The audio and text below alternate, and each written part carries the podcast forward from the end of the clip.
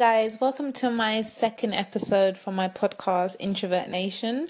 My name is Sade Smith, and yeah, as the podcast says, I will talk everything about me being an introvert and just documenting my experiences um, of being an introvert, being a woman, being a woman of colour, living in London, the crazy town of London, and um, some of the challenges of being an introvert when you are trying to strive for, you know, career goals and all the challenges that come with it. But in this specific episode, I'm going to be talking about, um, which I've always wanted to talk about, is being a black woman and being an introvert, and is that such a thing? Now, obviously, I know that you can be a black woman and introvert because I am, but I think in wider society based on how black women tend to be represented it it is a surprise when you do hear that a black woman is introverted because in media you will off media hollywood you know pop culture you will always see the black woman being portrayed as you know very confident almost overconfident domineering overpowering the, the click click the tut tut. Um very kind of aggressive, over assertive, and that's what I think a lot of people are used to um, black women as be, being represented as. And when you aren't that stereotype, sometimes when you are moving in environments that aren't predominantly black, they have that preconception that you are those things. And when you aren't those things, especially in an office environment, they don't know what to kind of do and they don't know how to interact with you because you don't fit their preconceived stereotype. So, you know, when I'm in the office, I'm not the bubbly one. I'm not the over charismatic one. Um, I pretty much just like to be at my computer and chill and not really talk to anyone, which sounds really bad. Um, yes, days I will be socializing um, with my colleagues, but you know, like I said, my core is just to be and do my own thing. I can socialize and interact, but it's only for a small duration of time. Like I could not do that 7.5 hours of the day because I have done it before.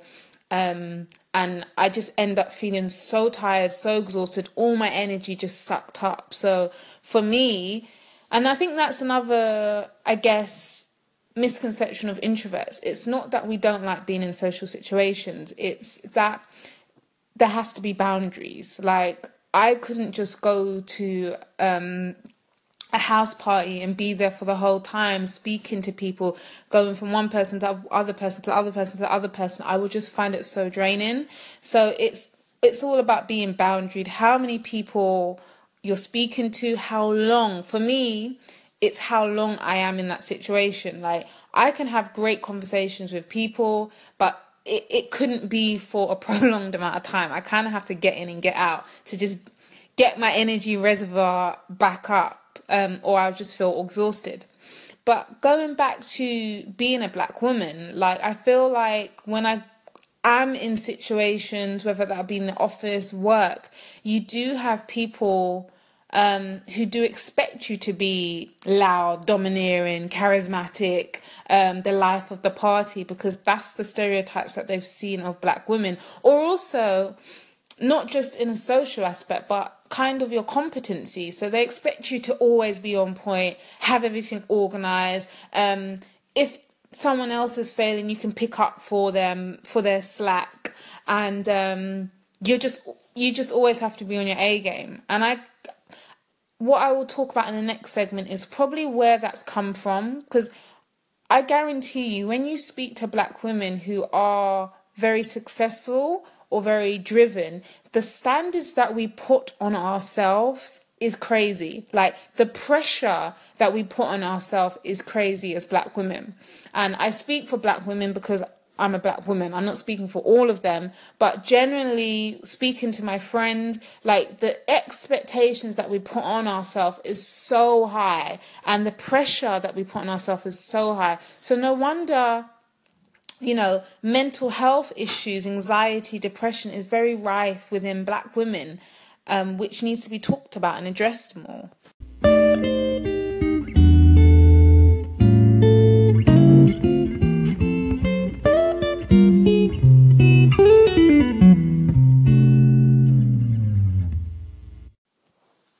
Hi guys, welcome back. So before I was talking a little bit about um, as black women the high expectations and the pressure that we put on ourselves, and I definitely feel that warrants another podcast where we can like discuss that further in detail, and um, because it's such an important um, area. Um, you know, I worked in mental health specifically. I'm digressing now, but on mental health wards, and I was so shocked to see how many young black women, like I'm talking about the ones that had finished university, been overachievers throughout their whole life, being sectioned in inpatient settings. Um, and what I found was like there was always a trend in the sense that they had been overachievers, they'd work hard, and they had finished university or was like in university and they just couldn't deal with the pressures because these high expectations that were put on them from their family, from society in general, and it ultimately um, ended with them being sectioned in hospital um, because they were trying to harm themselves or tried to kill themselves because they couldn't deal with the pressure and that they were putting on themselves and they didn't know how to access support earlier. So I'll definitely you know talk a lot more about that in another podcast because it's such an important um, area and it's still going on now till this day. But if I go back to kind of my introversion, I feel looking back um, how I was brought up and my culture has played a huge part in the development of me being an introvert or having introvert tendencies. And that's not necessarily a bad thing, but I think it's interesting to see where um, my introversion has come from. So, like I said before, I was raised in a very matriarchal um, Caribbean um, family. Um,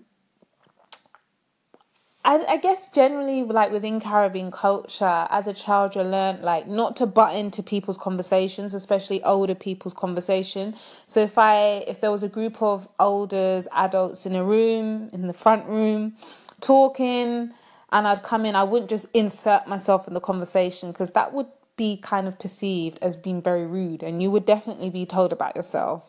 So I guess I was always like quiet around adults, and I also had I don't know, I, I always felt a bit uncomfortable engaging in like a, a, a conversation with an adult because I guess it was respecting. So it was more kind of like, I guess like a, a didactic intera- interaction, which just basically means like the adult would be the more domineering one and I would be the more submissive one. I would be taking instructions. Um, we wouldn't be having an equal conversation because I guess that would not be respectful.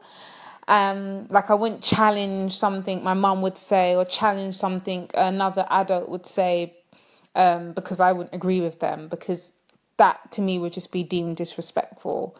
Um, also kind of like schooling i remember my mom always saying like when you're in class like don't be like loud um don't be challenging the teacher like everything the teacher says is right. Just keep your head down. Don't make too much noise. So I think, again, that fed into the idea of like not feeling comfortable um, engaging in conversations with people, especially older people and I guess people in positions of authority.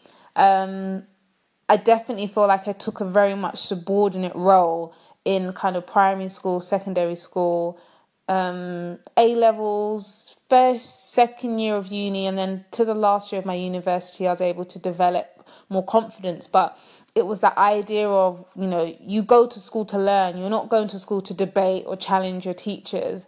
And I think, I guess that's the difference between, I don't want to make a wild generate um, generalization, but like my school and say a private school because when i went to university i went to a russell group university so there was loads of private school kids there. And the way how i interacted with my lecturers was very different to them. Like they had that approach of you're doing me a service whereas i was more like i'm so grateful to be here and uh, listen to what you have to say and soak everything up. And I think that led me to feel very uncomfortable in social situations, um, generally when speaking with. Yeah, so this this th- those kind of two things, like not inserting yourself in conversations with other people, um, not speaking until you've been spoken to, and again, like in school, like not making too much noise, just keep your head down and listen to everything your teacher says. So I think those those what I learned in them situations I transferred to social situations. So, you know, even now to this day, if I'm in an office and, you know, there's a group of co workers having a chat and I come into the office, I won't just insert myself into the conversation. I would only kind of like partake in the conversation unless someone like was like, "Hey, Sade, what do you think?" or um, they involved me.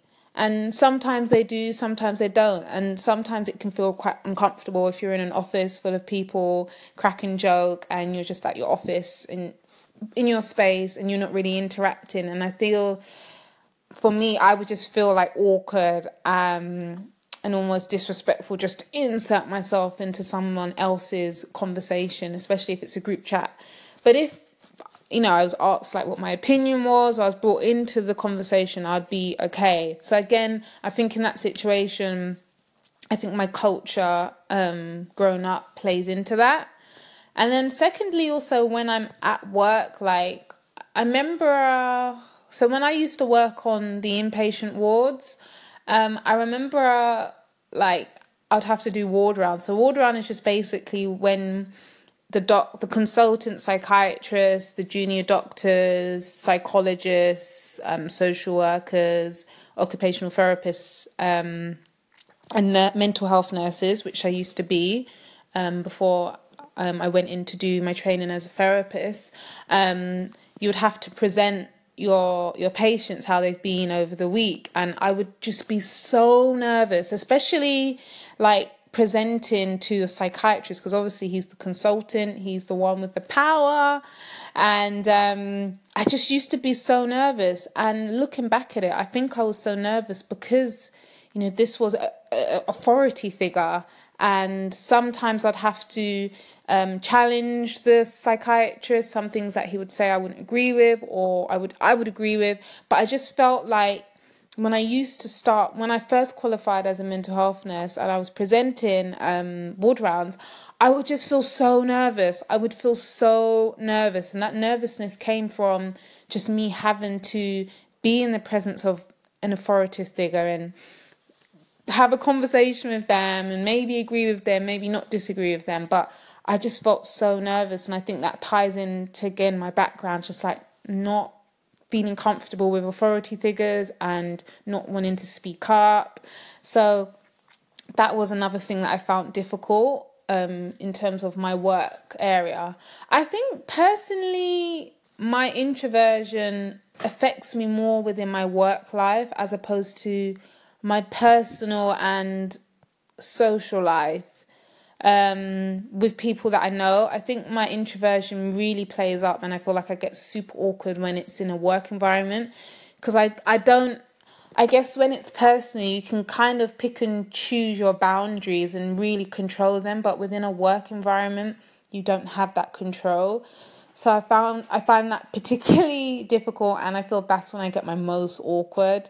Again, when I'm around new people, when I'm around um, a large group of people that I'm not familiar with. Um, so if I go back to like like being black and being a woman and being introverted, of course you can be those things. And I think for a lot of the time, like I wanted to kind of like go away from my introversion and deny my introversion because I was black and I was meant to be confident, I was meant to be sassy, I'm meant to be like Beyonce, Sasha Fierce. When in actual fact, like not every black woman lives up to that stereotype, and that's fine because it's just a stereotype. You can be quiet, you can be nerdy, you can be a bookworm, you can be a hipster. Like you don't have to wear a 18 inch lace front wig. You don't, and it, you don't have to wear long nails. Like, you don't have to be those things. You can be just yourself. And if you are that stereotype and that's just you being your authentic self, that is fine. But you don't have to be that thing, I think is the Yeah, that's what I think like the take home message is. Black women, we are so multifaceted.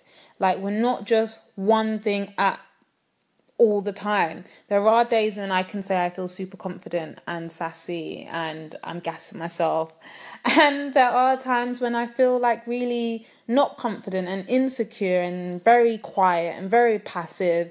And sometimes I'm in the middle. So this idea that as black women we have to be two extremes. We either have to be very subordinate, passive, basically a servant, or we've got to be super Sasha Fierce, on fleek, all that stuff, um, all the time. Again, it, it puts a lot of pressure on us, and especially when you have people who aren't from our community and they only see that that stereotype of that super sassy, confident, domineering, she's got it together, um, perception of us always being um, reinforced, and they may think that, yeah, that's how black people are, black women are. And then when they encounter a black woman who doesn't fit that stereotype, they're almost labeled as awkward, weird, um, aloof, doesn't really care, not competent all those negative labels because you don't fit a negative stereotype, the irony. Um, so it's it's just about kind of owning who you are. And if you are a loud, vivacious, charismatic, bubbly, life of the party black woman, that is fine. But if you're not, equally, that's fine too. And we shouldn't feel like we have to live up to these stereotypes, you know, because we need to be our true self.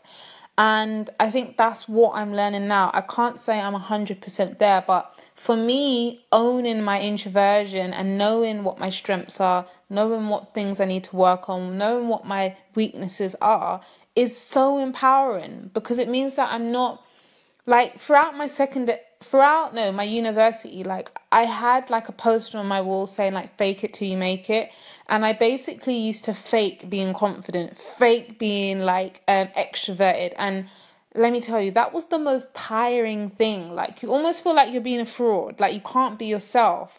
And like i said like at times i am confident naturally in certain situations and i feel great and then there's times i'm not. So it's just, and I feel like every human being is that way. And putting all that pressure on yourself to be that fake version of yourself, like it's okay to aspire to be better, but when you're not being your true self and you're masking yourself, it ties into the huge impact it has on black young black women's mental health and what will happen in what happens is it builds up, it builds up. You're trying to meet these expectations, be these stereotypes, and then what will happen is you will break. And when I say break, you will try to maybe harm yourself. You may want to commit suicide. You may want to drop out of university. Your relationships are affected.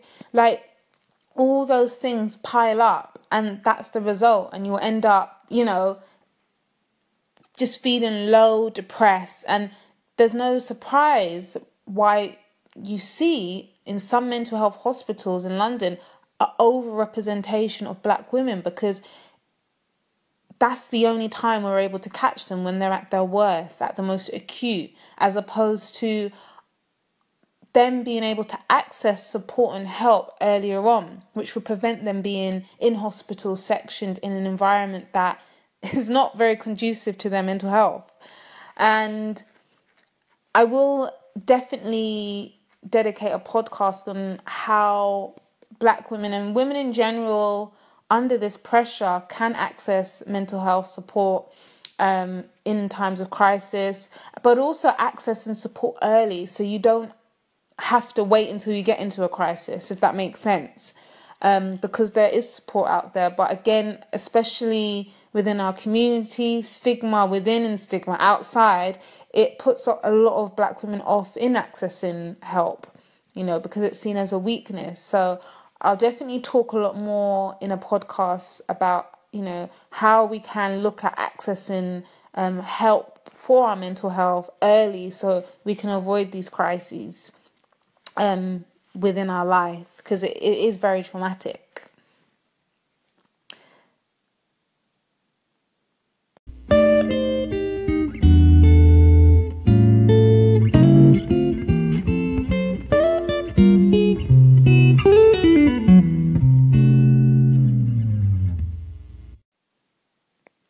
Okay, guys, this podcast went on for a lot longer than I expected, but it just like indicates how deep this issue is, and like I feel like I could gone on for hours and hours.